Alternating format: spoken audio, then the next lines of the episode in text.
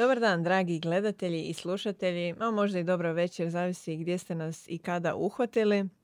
Sa mnom je danas e, naša kolegica, najnovija e, kolegica Antonija Bilić-Arar e, i veliko mi je zadovoljstvo što napokon je imamo priliku ugostiti na jednoj zanimljivoj temi zbilja, jer kao što ste vjerojatno iskužili po naslovu, moramo priznati da nas je veoma zaintrigiralo kada smo vidjeli da netko želi pokrenuti društvenu mrežu u 2021.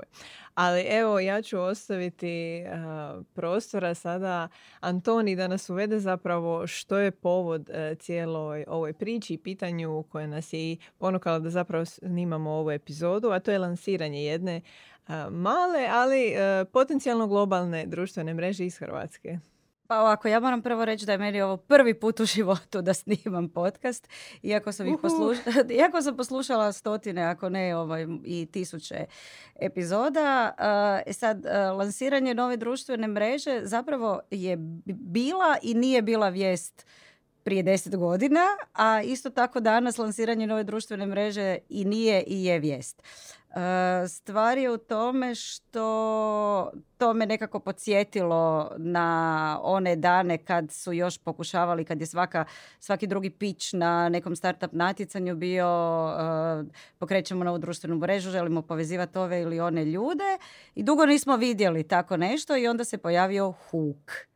Uh. Uh, hook. Doduše mislim da je nešto drugom ovaj, motivacije za tog imena. da. Dakle, Hook je aplikacija koja želi povezati ljude koji se ne poznaju, ali se ne žele spetljati ljubavno, nego se samo žele e, družiti zato što imaju zajedničke interese. Otprilike, eto, niko od mojih prijatelja ne voli planinarenje, ja baš volim planinarenje i onda ću otići na Hook da se, ne hukapam s nekim, nego hukam uh, s nekim u smislu da je ta, uh, ta veza je, ajmo reći, kao smislenija, nepovršna i cilj nije samo ovaj, naći nekog partnera za jednu ili više da, Da. Mislim, zanimljivo mi je e, zato što smo imali i netom prije još jednu, možda manje razvikanu huk se baš dao u pripremu tog lonča e, u samom članku kojeg inače možete naći dolje u opisu. E, si spomenula nekoliko načina kako su se pripremali zato išao je bus po rijeci sa ono, svim vizualima koje su pripremili. Više buseva Više što je Mateo ispravio. Inače da, baza im je riječka, tehnički to je sada u nekoj pilot fazi gdje isprobavaju kako će to funkcionirati u rijeci. Eh, pa onda dalje ono gledamo kako će ići stvari u regiji i šire.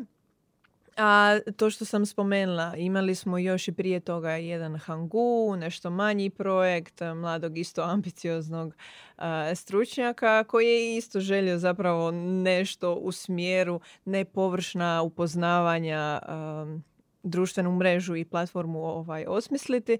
Ne, nisam baš sigurna koliko je to sad još uh, zaživjelo, ali zanimljivo mi je uopće zašto se odjedan put ono, fokusiramo svi na ta anti, ono, kao nećemo uh, ići samo površno, ala Tinder, slikice, ovo ono, sve on kao idemo u neke dublje odnose, ne znam je li to pandemija donekle ovaj, triggerala ili ne. Ali prije nego što e, dalje krenemo u raspravu o tome da li ima smisla uopće u 2021. pokretati društvenu mrežu i koliko ima šanse huk uh, uspjeti ili ne. Uh, samo podsjetnik naravno da aktivirate zvonce dole niže kako bi mogli dobiti notifikacije za naše nove epizode. Isto tako like, subscribe uh, i sve ostalo po redu, a naravno uh, ostavite i komentare ako vas bude nešto zanimalo ili jednostavno želite dati uh, svoje mišljenje o svemu. I također moramo zahvaliti podcast studiju Doris koji ste upoznali u našoj stotoj epizodi zajedno sa Antonom koji tu iza scene zapravo sve ovo hendlaju. I e, naravno, ako vas zanima neka specifična tema, u opisu e, videa ćemo imati timeline, pa se možete i malo presvićati ako ste u žurbi ili ne stignete. A mi nastavljamo dalje. Um, za početak uh, poslušat ćemo Mateovu izjavu. Mateo Starčević Filipović je inače osnivač Huka s kojim je uh, Antonija imala već priliku razgovarati i u samom intervjuu, ali smo ga zamolili i da baš uh, u temi ovoga uh, našeg podcasta komentira zašto on misli da Huk ima šanse ili ne. Mislim, on sigurno misli da ima. Naravno, mi smo tu da, da raspravljamo dalje o tome. Ali evo, da čujemo njegovo mišljenje. Pozdrav svima. Evo, drago mi je uključiti se u podcast. Neki od vas znate, neki ne znate. Huk je nova društvena mreža koja je krenula iz Rijeke 1. prosinca i ono što je super, u prvih 20 sati, 20 par sati imamo skoro 3000 preuzimanja, preko 1000 aktivnih korisnika i s obzirom na riječku populaciju koja je nekakvih 100.000 ljudi, to je skoro 1%, što je fantastična stvar. Za one koji ne znaju, Hook je društvena mreža koja vas spaja na bazi interesa, znači dođete na mapu, e, izaberete vaš interes i svi ljudi koji dijele isti ili slični interes će dobiti push notifikaciju na vaš telefon da vi ili netko radi aktivnost koja ih zanima. Ono što mi sada gradimo je nekakav e, napredni e, sustav preporuke u kojem možete dobiti točno interese na koje se vi želite spajati i one koji vam odgovaraju i cijelu tu jednu platformu koja se veže za vaše interese da možete u samo nekoliko klikova naći e, par za tenis, nekog za otići popiti cugu, nekoga za kino ili za koji god interes vi mislite u tom trenutku. E, ono zašto smo mi pokrenuli Hook je prvenstveno e, razlog toga što nam je falilo tako nešto na trenutnom tržištu društvenih mreža, pogotovo u Hrvatskoj. I ono što se nama sviđa je to što prvi puta možete ovako brzo naći par za nešto, bez da koristite ikakav drugi alat. Ne morate ići na Facebook, slati čudne zahtjeve, javljati se nekome, tražiti po grupama ili šta god. Dođete, osoba vidi vašu notifikaciju i spajate se. Mi smo svjesni da je tržište e, prepuno e, svakakvih ideja i kao što je netko naveo, e, krcato, internet groblje je krcato društvenih mreža jer mnogi pokušavaju i ne uspijevaju. Mi znamo da put sigurno neće biti lak, ali ono na čemu mi gradimo priču je baš taj um, interest-based platforma i sve vezano za interese. Mi želimo u budućnosti pokreti nekakav dio digitalnog uh, dijela i za sada se fokusiramo samo na taj offline dio, ali bit će nam sigurno fokus i digitalni dio i mi mislimo da je vrlo dobro vrijeme sada u 2021. i 2022. godini za ovako nešto pokrenuti, jer jednostavno otvara se tržište, vidjeli smo po Clubhouse-u, Parloru, sličnim mrežama, jednostavno niču van, ima ih jako puno za koje mi trenutno ni ne znamo i zato mislimo da i mi imamo priliku sa uh, dobrim backupom napraviti nešto veliko i ono što je bilo najbolje iz Hrvatske. Znamo, svjesni smo izazova, svjesni smo da postoji mogućnost da će neko puno, nazovimo podmazani, doći, prestići nas, napraviti nešto bolje, ali mi se nadamo dok uopće oni čuju za nas, za našu ideju, da ćemo mi biti koji će imati backing i da ćemo moći doći do nekog rezultata. E, nama su sad ciljevi e, rijeka i napraviti što veći user acquisition i user retention u rijeci, a onda kasnije bi se svakako micali na Zagreb, e, ostatak Hrvatske i ex gradove, prvenstveno Beograd i Ljubljanu i kasnije se nadamo i globalno. Također ono što mi mislimo da je nekakav e, najveći benefit e, nas u budućnosti, to je onog što mi gradimo je nekakva automatizacija. E, mi bi htjeli da se u budućnosti možete vrlo jednostavno povezati na Siri, na Google Assistant i reći ej, nađi mi nekog za tenis, za cugu, za šta god i onda koristi našu tehnologiju u pozadini da vas spoji sa tom osobom, da odete na ribičiju, družiti se, na roštilj, šta god vi želite, vrlo jednostavno, ono, u par glasovnih poruka, u par običnih poruka nije bitno i samo da vam to bude to. Mislimo da postoji šansa za ovako nešto, baš sada, pogotovo zbog ovog COVID razdoblja. Ljudi su jednostavno super željeni da izađu van, da se nađu s nekim. Jako puno ljudi koji su e, introverti, kojima će ova aplikacija jako dobro doći. Jako puno ljudi koji trebaju neki push, nešto da im se dogodi, da ih neko pokrene pa da se odu, odu van nalaziti. To su nam rekli podaci, evo, nakon prvog dana, zapravo 10% usera je već kreiralo hukove, ono, sami su se snašli, napravili nešto, velik dio tih hukova već ima mečeve neke i ono, stvarno nevjerojatno da sad funkcionira i sad je na nama da napravimo jedan puno bolji proizvod od ovog koji imamo trenutno i da damo sve od sebe i pokušamo se natjecati sa, sa puno boljom ekipom od nas. Hvala. Ok, hvala Mateo na tvom mišljenju. Uh, mi bi isto stvarno voljeli da uh, uspije tako jedan veliki projekt uh, iz Hrvatske i on naravno da se nadamo velikim imenima iz naše male domovine. Ali evo, ima tu puno detalja i aspekata zašto je Facebook, na primjer, dobar u smislu uspješan, Instagram, Twitter i slični a zašto smo na neke zaboravili. na primjer, poput Vajna ili Bima, Casey Neistata, pa čak i Snapchata. Tehnički se još dan danas pitamo je li mrtav ili nije, pa se svako malo otvori to pitanje. Ali evo prije nego što uđemo i te neke specifičnosti, što ti misliš, Antonija? Bi li ti se uopće pridružila Huku ili nekoj sličnoj takvoj mreži za antipovršna upoznavanja? Mislim, pridružila bi se zašto ne ako mi u tom trenutku uh, zatreba tako nešto. Međutim, uh, da bi nek takva društvena aplikacija uspjela, treba imati puno korisnika, puno vremena, a ne da ja eto možda tri put godišnje mi zafali društvo uh, za otići na neki koncert i onda se uh, spojim. Doduše ja možda nisam ciljana publika, možda ovaj, puno blađi od mene bi se puno više hukali.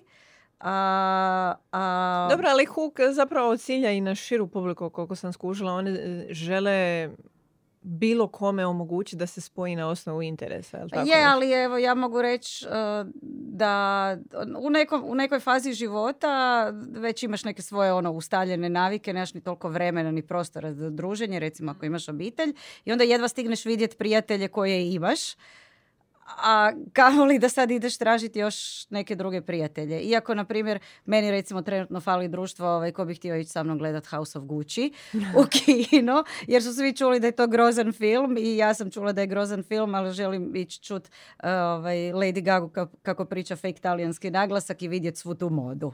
Da, da, da, razumijem. Možemo se dogovoriti nakon epizode.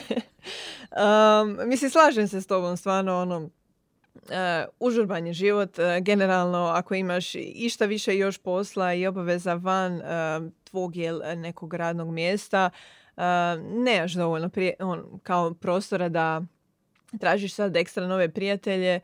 Uh, svemu tome treba posjetiti neko vrijeme, ali evo meni je bilo smiješno kad sam ispomenula jednu ovaj, situaciju sa svojom kolegicom u Rijeci koja bila... Prijatelj, da, prvo moram reći da Huk ima očito jako puno obožavatelja u Rijeci i jako puno ovaj, e, ljudi e, jako navija za uh, Znači Lončin je uspio. Huk. Lonč je uspio, rekao mi je Mateo da se u prvi dan registriralo 300 ljudi, što on smatra uspjehom, a moja prijateljica iz Rijeke koja mi između ostalog i dojavila da nekakvi šareni autobusi ovaj, uh, koji najavljuju novu društvenu aplikaciju voze po Rijeci se odmah registrirala i napisala da traži uh, društvo za plac nedjeljom i kaže da je se javila. Da su se javila, citiram, tri lika.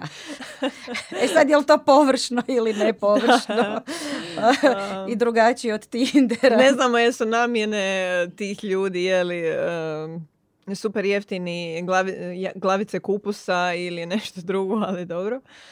Um, mislim, zanimljivo je čuti jel, da postoji takve neke ono, situacije. Ne mora to nužno biti neki interes poput aha, ja sad, ne znam, igram neku specifičnu vrstu igara, pa super, idemo se nalaziti svako malo, ne znam, da idemo na karting ili slično, nego može biti tako ono, moram otići negdje gdje mi se inače ne ide baš samoj, bili ono netko volio mi se pridružiti. Zgodno, ali evo, da li može samo na osnovu toga zaživjeti ili ne, sad ćemo malo ići u detalje. za početak voljela bi s ovom proći zašto bi uopće Hook mogao uspjeti. Imamo tu nekoliko ono stvari koje smo zapisale i koje su tu definitivno istančane. Mateo ih se već dijelom dotaknuo pa bi li nas mogla kratko proći kroz ono, par faktora zašto ti misliš da bi Hook imao šanse? Pa mislim, prva stvar, definitivno ideja nije bez veze i drži noge, ali samo kao ideja. Ne? A, znamo, ovaj, već i prema komentarima ispod članka, takvih ideja je bilo i prije bit će ih sigurno i u budućnosti. Ono što tu čini razliku je izvedba i prikupiti e, dovoljno, e, dovoljno kritičnu masu ljudi. Ali o tome ćemo nešto poslije, ne? Dakle, definitivno potreba postoji. mm i ono što, ja nisam probala huk jer je lončan u rijeci, ono što tvrde je da je jako jednostavan za korištenje, da se može spojiti s nekim u manje od 10 klikova, što je definitivno prednost. I preduvjet da tako nešto uspije. Mislim, kao i za svaku aplikaciju, to neko korisničko iskustvo je uvijek i također e, razlog zašto sam ja toliko skeptična, ja, ja sam jako skeptična, ali kao što sam rekla tebi malo prije, to je, to je možda zato što ovaj, sam se na toliko fejlanih društvenih mreža već do sad registrirala. Čak sam se sjetila nekih od kojih smo puno očekivali, na primjer Elo, uh, koji je ta, obećavao da će biti bolji ovaj, od Facebooka, više paziti na uh, podatke korisnika i ne bombardirati ih oglasima, plesao je jedno ljeto. Mm.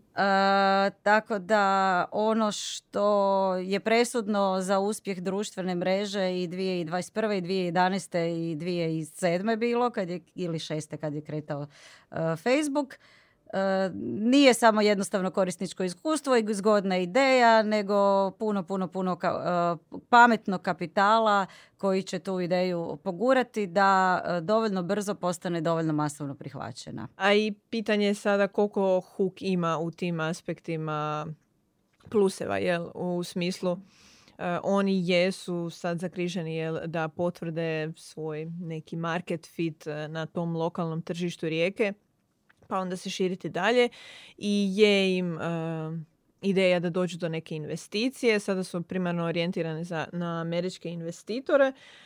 Pa ako im to uspije, moglo bi nešto zaživjeti, ali evo da, puno toga ovisi zapravo o toj investiciji, jer kako smo rekli, najviše tu igru diktira trenutno kapital, lako je složiti neku platformicu, ostalom tako nešto se ono može u tjedan dana, možete i sami googlati tečajeve kako napraviti Facebook, ali pitanje je kako održati tu platformu da stvarno privlači ljude da dolaze na nju svaki dan. A upravo u tome grmu leži zec, kako bi rekli. E, postoji nekoliko faktora zašto Hook na kraju ne bi ovaj, imao šanse baš zbog tih nekih sitnica uh, koje mu fale. A to je ta neka i um, ajmo reći potpora zajednice u smislu nema toliko know-howa u samom miljeu stručnjaka kojeg mi imamo uopće u Hrvatskoj ali evo, za početak bi voljela što se tiče tog e, nekog kons dijela zašto Hook ne bi mogao uspjeti da se dotakneš i uh, za početak tih nekih propalih neuspjeha jer znamo i svi bilo je tu uh, puno većih projekata sa puno više kapitala koji svejedno nisu uspjeli zaživjeti. da, mislim zapravo da je bilo i dosta ovih foundera koji su već bili, imali uspjeh sa nekom svojom aplikacijom koji su napravili exit i onda sljedeći uh, projekt, e idem sad ja lansirati društvenu mrežu. I onda je to flopnulo samo tako. Što za spajanje, ne znam, um, artista, za spajanje uh, ovih, onih i na kraju svi prije su u nekom trenutku ostali bez novaca. Dakle, i da se nadovežem, baš sam jučer našla podatak da u i onako riskantnom svijetu startupa, gdje njih oko 10% uspije, uh, social media je kategorija gdje 99% startupa propadne.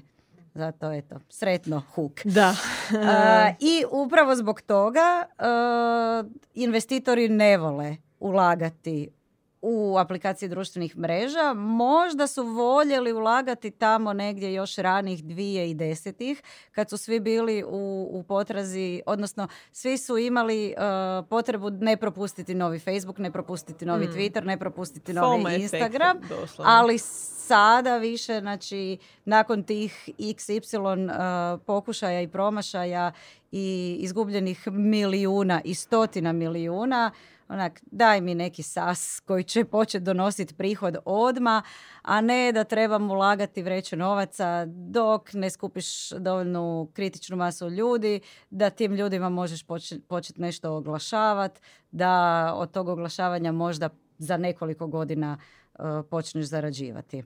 Da, I da. dakle, znači prvo novac uh, u akviziciju korisnika treba uložiti užasno puno novaca jer nije e, napravi novu cool, cool aplikaciju and they will come, ljudi će to početi koristiti samo zato što je cool.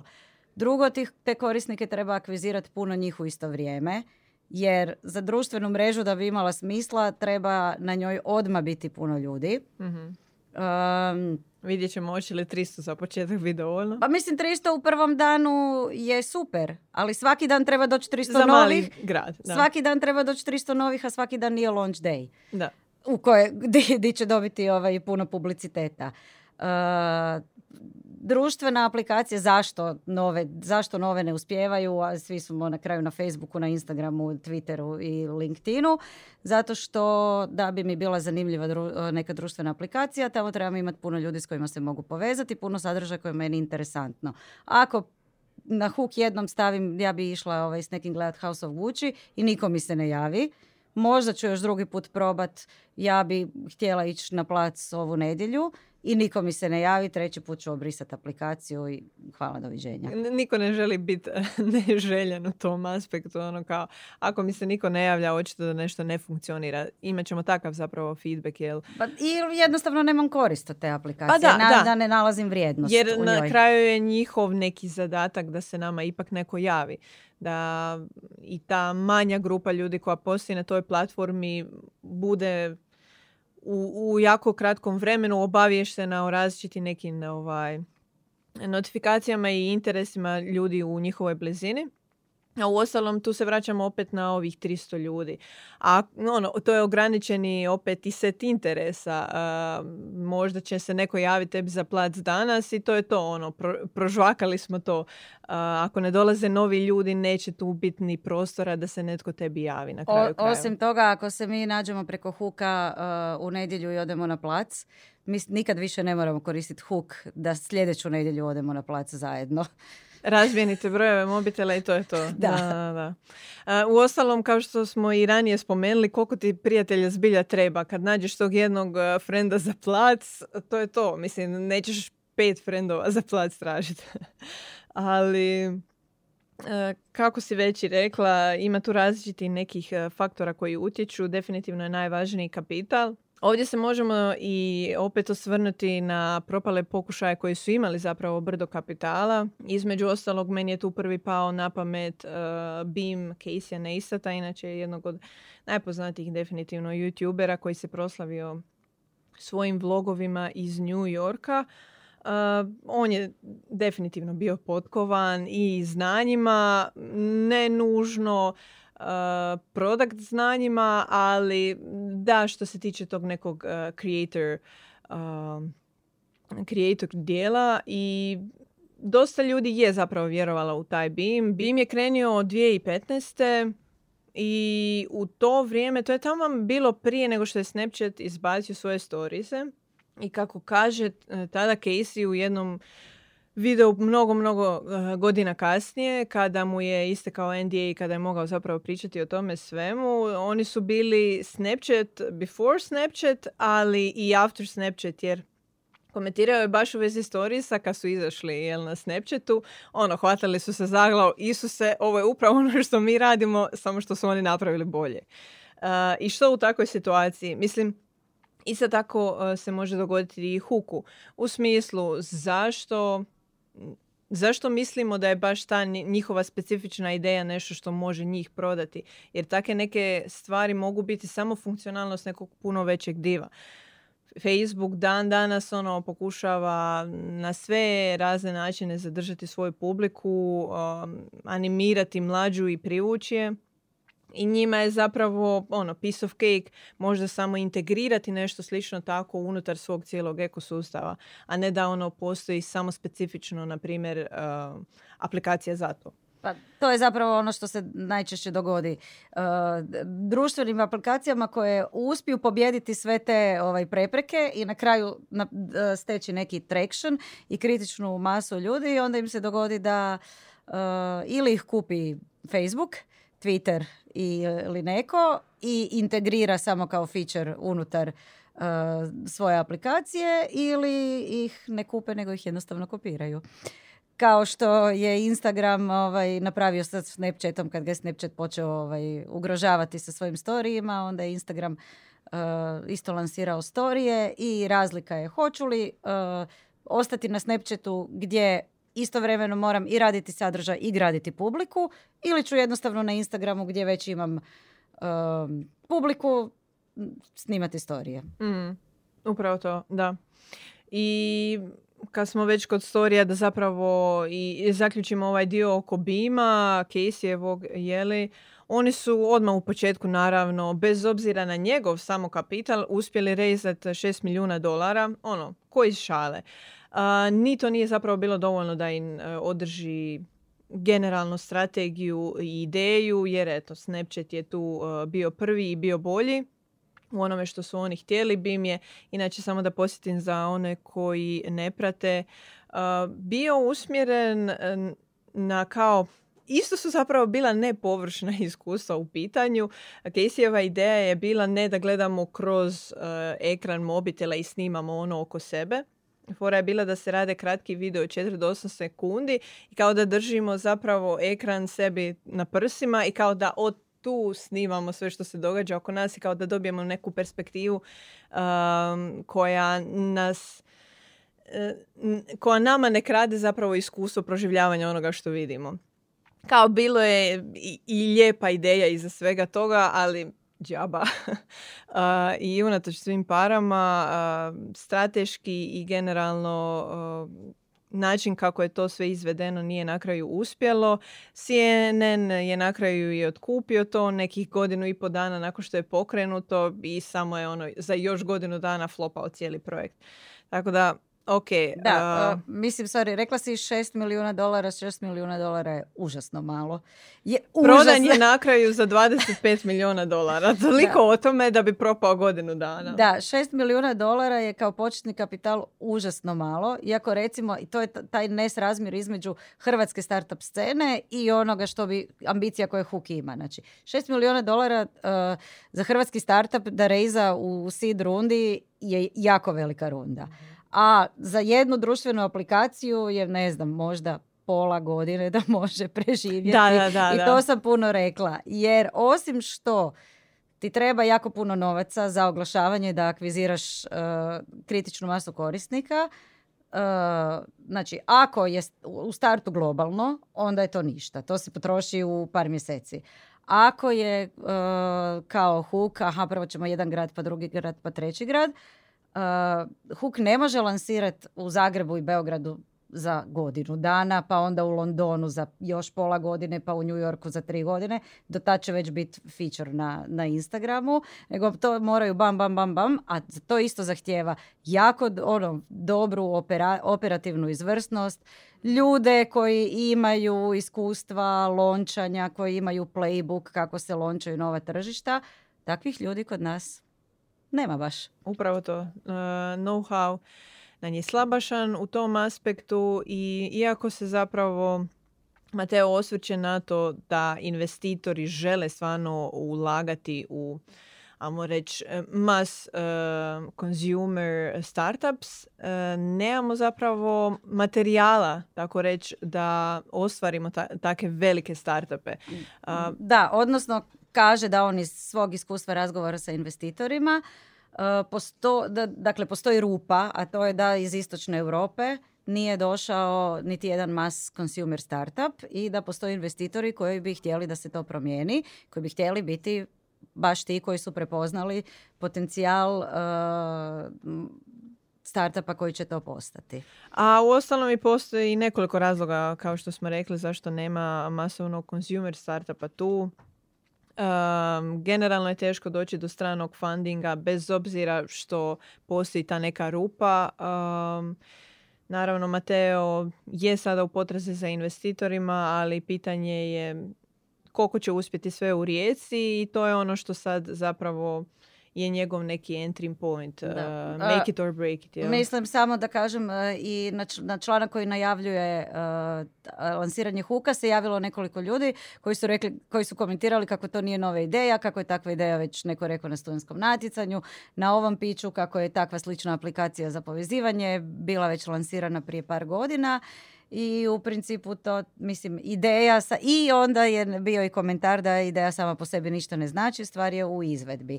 I okej, Uh, uh, Mateo Starčević-Filipović nije student koji je pičao aplikaciju na studentskom natjecanju, on je čovjek koji za sebe već ima ovaj ozbiljan digitalni posao, agenciju koja raste, ima klijente, znači da možda ipak ima pristupa nekim poslovnim krugovima, investitorima, ima neki već track record iza sebe, da možda može napraviti dobar posao, kažem možda, Da, da.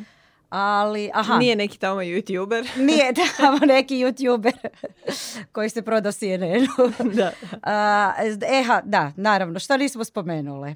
A, a to je di su pare. Odnosno, kako misli monetizirati aplikaciju. I moram priznati da me malo razočaralo kad je Mhm. rekao kako misli monetizirati aplikaciju, a to je ovaj e, najstariji od svih modela monetizacije, koji svi misle, aha, dobro, budem tako, a na kraju ovaj, se ispostavi kao najteži, a to je oglašavanje. Tako je. Ako, kako ono ide? Uh, ako ti se ništa ne naplaćuje, znači da si ti zapravo proizvod. Odnosno, pokušavamo na neki način monetizirati one ljude koji su na samoj aplikaciji. Jel? E sad, njegov pitch je zašto bi ovaj neko htio oglašavati na Hooku, a ne na Facebooku, Instagramu ili Googleu, uh, je da Hook spaja ljude prema interesima, pa i kako dobro zna o, um, šta mene zanima. I uh, mislim da je spominjao još nekakve interesne feedove gdje ako sam ja tražila nekoga za plac će mi se valjda pokazivati oglasi za organsko voće i po- povrće. Ovaj, ali onda ne znam, išla bi gledati House of Gucci, možda će mi se neki modni brendovi prikazivati. Uh, što zvuči ok, cool, razumno, ali mislim da Instagram već jako dobro zna šta mene zanima. Da, da. Imaju definitivno ono dug put da, da dokažu da su njihova znanja koja mogu dobiti od eh, korisnika koje će akvizirati vrijednija od onoga što već postoji i na Instagramu i na Facebooku. I moram, moram reći još nešto što sam ovaj, ja naučila dok sam radila u startupu kojem je jedan od neuspjelih modela monetizacije bilo oglašavanje, je što su oni naučili, je to je da se ne može istovremeno optimizirati za eh, najbolje korisničko iskustvo i za najbolje oglašivačko iskustvo. Mhm. Da, e, stari problem, jel? Mislim, znam takve i situacije iz, e, kad usporedimo, na primjer, gaming industriju koja dosta pati od toga, pogotovo mobile gaming industrija, taj free to pay, e, odnosno free to play, segment je postao jako toksičan u smislu koristite aplikaciju u kojoj ništa ne morate ništa ne morate plaćati, a zapravo vam iskaču bilo kakvi advertisementi ono svako 10 sekundi ili svako treću aktivnost koju napravite, eto ga tu opet e, oglašavanje. A, tako da na kraju dana korisnik se osjeća napadnuto i pro, ono, izigrano na kraju krajeva. a, zašto bi ja na neki način, čak i da dobivam neki va- value iz toga svega, zašto bi se uopće ono nosio sa tim svim reklamama koje inače manje više želimo izbjegavati jer nas bomba- bombardiraju a, i nepersonalizirano i slično, ali evo možda Hook ima tu nekog a, prostora da, da nađe tu neku specifičnost iz tih interesa pa da to bude nešto ekstra personalizirano oglašavanje, ali opet e, iskreno e, personalizirano oglašavanje postoji već isto tako godinama i evo iz osobnog iskustva a, na kraju kad gledam što prihvaćam, ne prihvaćam više uopće ni tu opciju oglašavanja kad me se pita kao želite li imati usmjerene a, reklame prema vašim a, preferencijama, ukusima, radije ne bi. Ono kao ako ne moram, sorry, a, sama ću otprilike procijeniti kad mi što treba. Um, da, ne znam kako zapravo razmišlja prosječan korisnik. Što je tvoje mišljenje? pa ja mislim da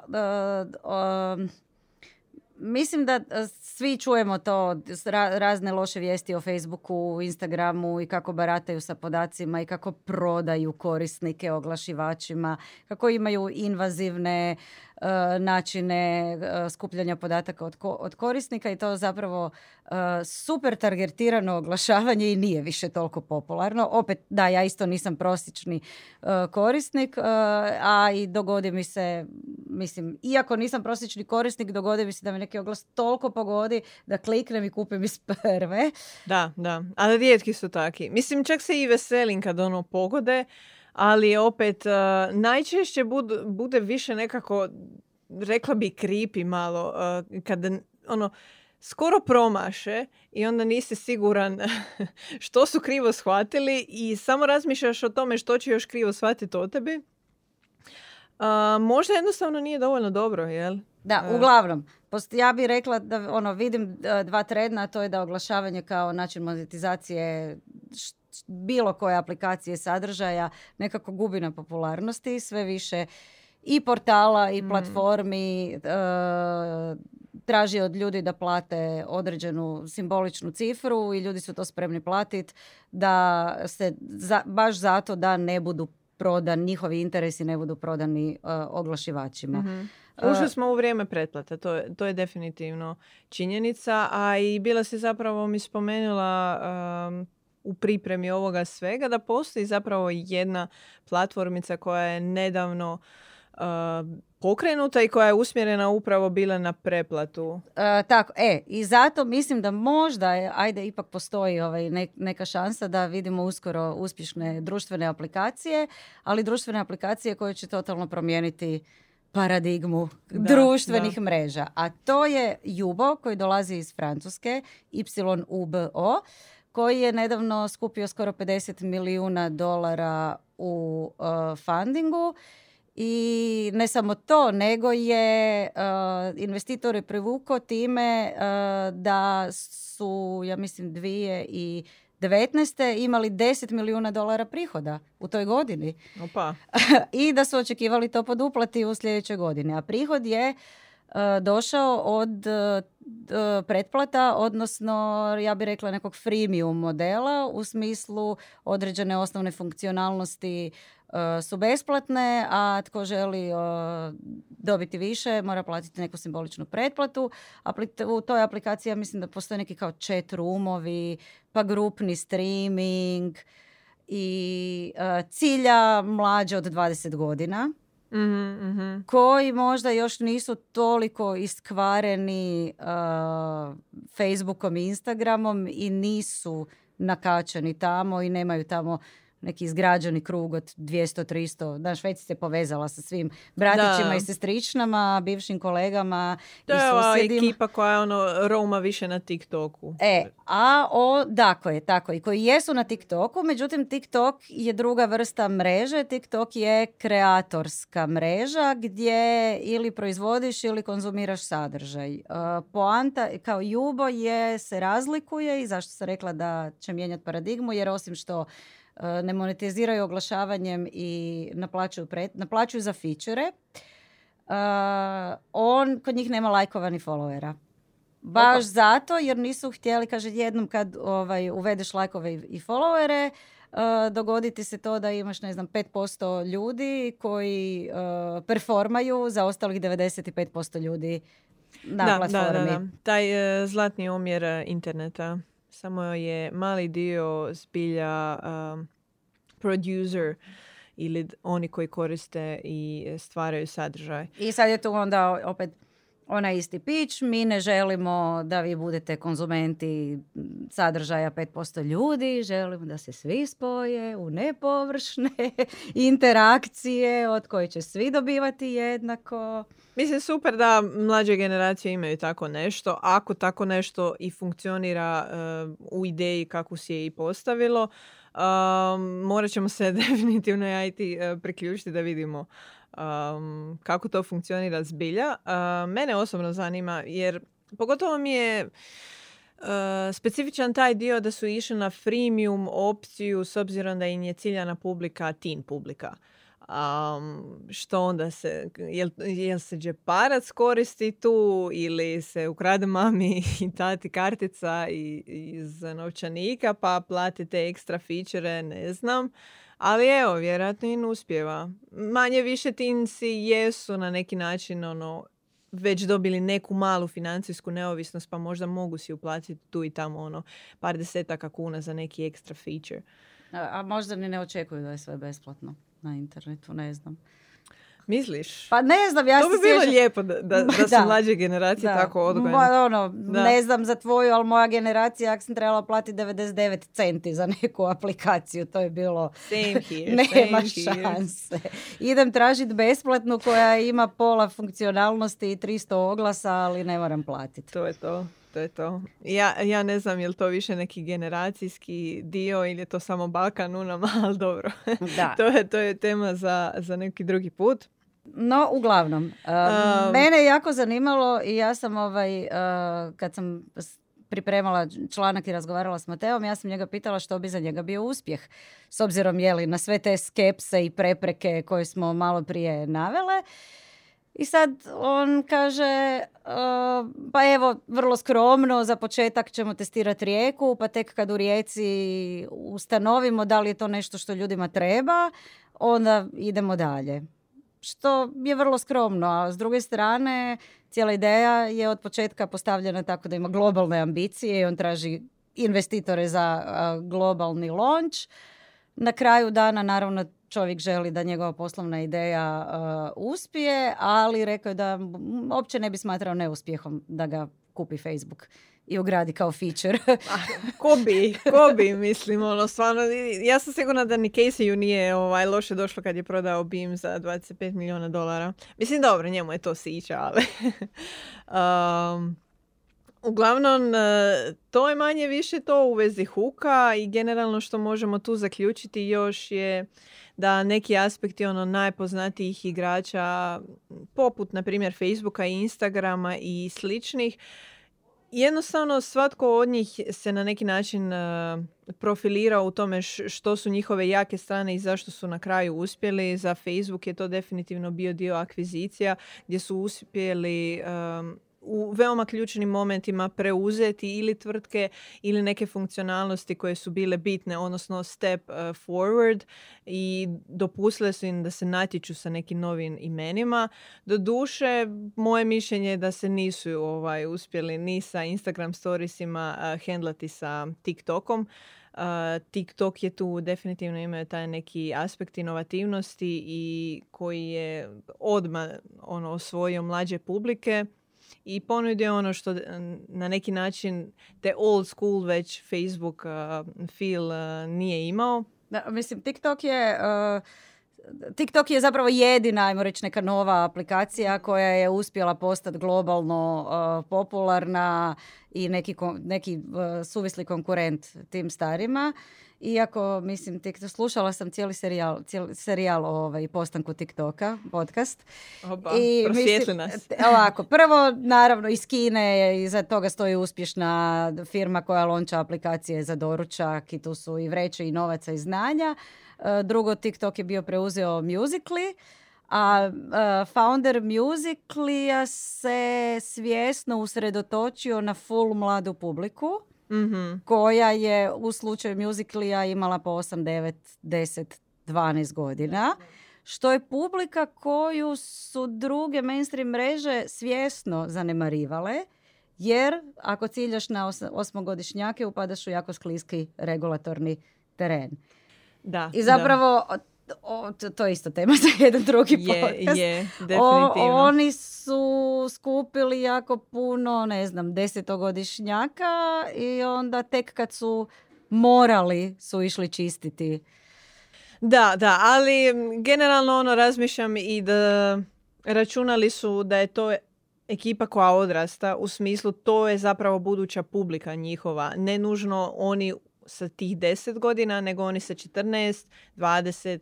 Napravili su se zapravo uh, ono, future proof uh, publiku u nekom dugoročnom periodu. A generalno ima tu definitivno specifičnosti zašto su najbolji najbolji, ali manje više ove stvari koje smo za Hook već uh, i obradili donekle ispadaju u taj pros and cons um, zašto ili zašto ne uh, ima smisla pokrenuti uopće društvenu mrežu u 2021. Ako i imate neke komentare ili ideje zašto mislite da bi Hook primjerice ili bilo koja druga mreža e, društvena koja se danas evo želi odjedan put proslaviti i postati globalni fenomen e, da može uspjeti ili ne, ostavite nam komentar. A sada mogu se još posebno zahvaliti Antoni na svom prvom gostovanju ovdje. Uvjerena sam da vas je dobro zabavila sa različitim informacijama, tako da Veliki thumbs up molim i za Antoniju, a hvala posebno i našem studiju i režiji, podcast studiju koji nas je ugostio i naravno vama što nas pratite i što nadam se uživate u ovim informacijama i našim razgovorima.